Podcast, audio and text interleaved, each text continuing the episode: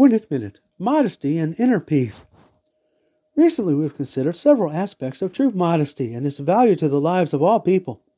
Promoting peace with God and with others, let's now consider how those practicing modesty may be rewarded with inner peace. Such ones are humbly submissive to God, so they do not burn with ambition.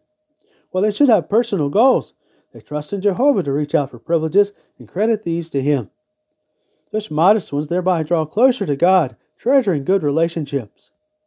The importance of this humble submission is underscored by the Apostle Paul at Romans 12:3, where he says, For through the undeserved kindness given to me, I tell everyone there among you not to think more of himself than it is necessary to think, but to think so as to have a sound mind, each one as God has distributed to him a measure of faith.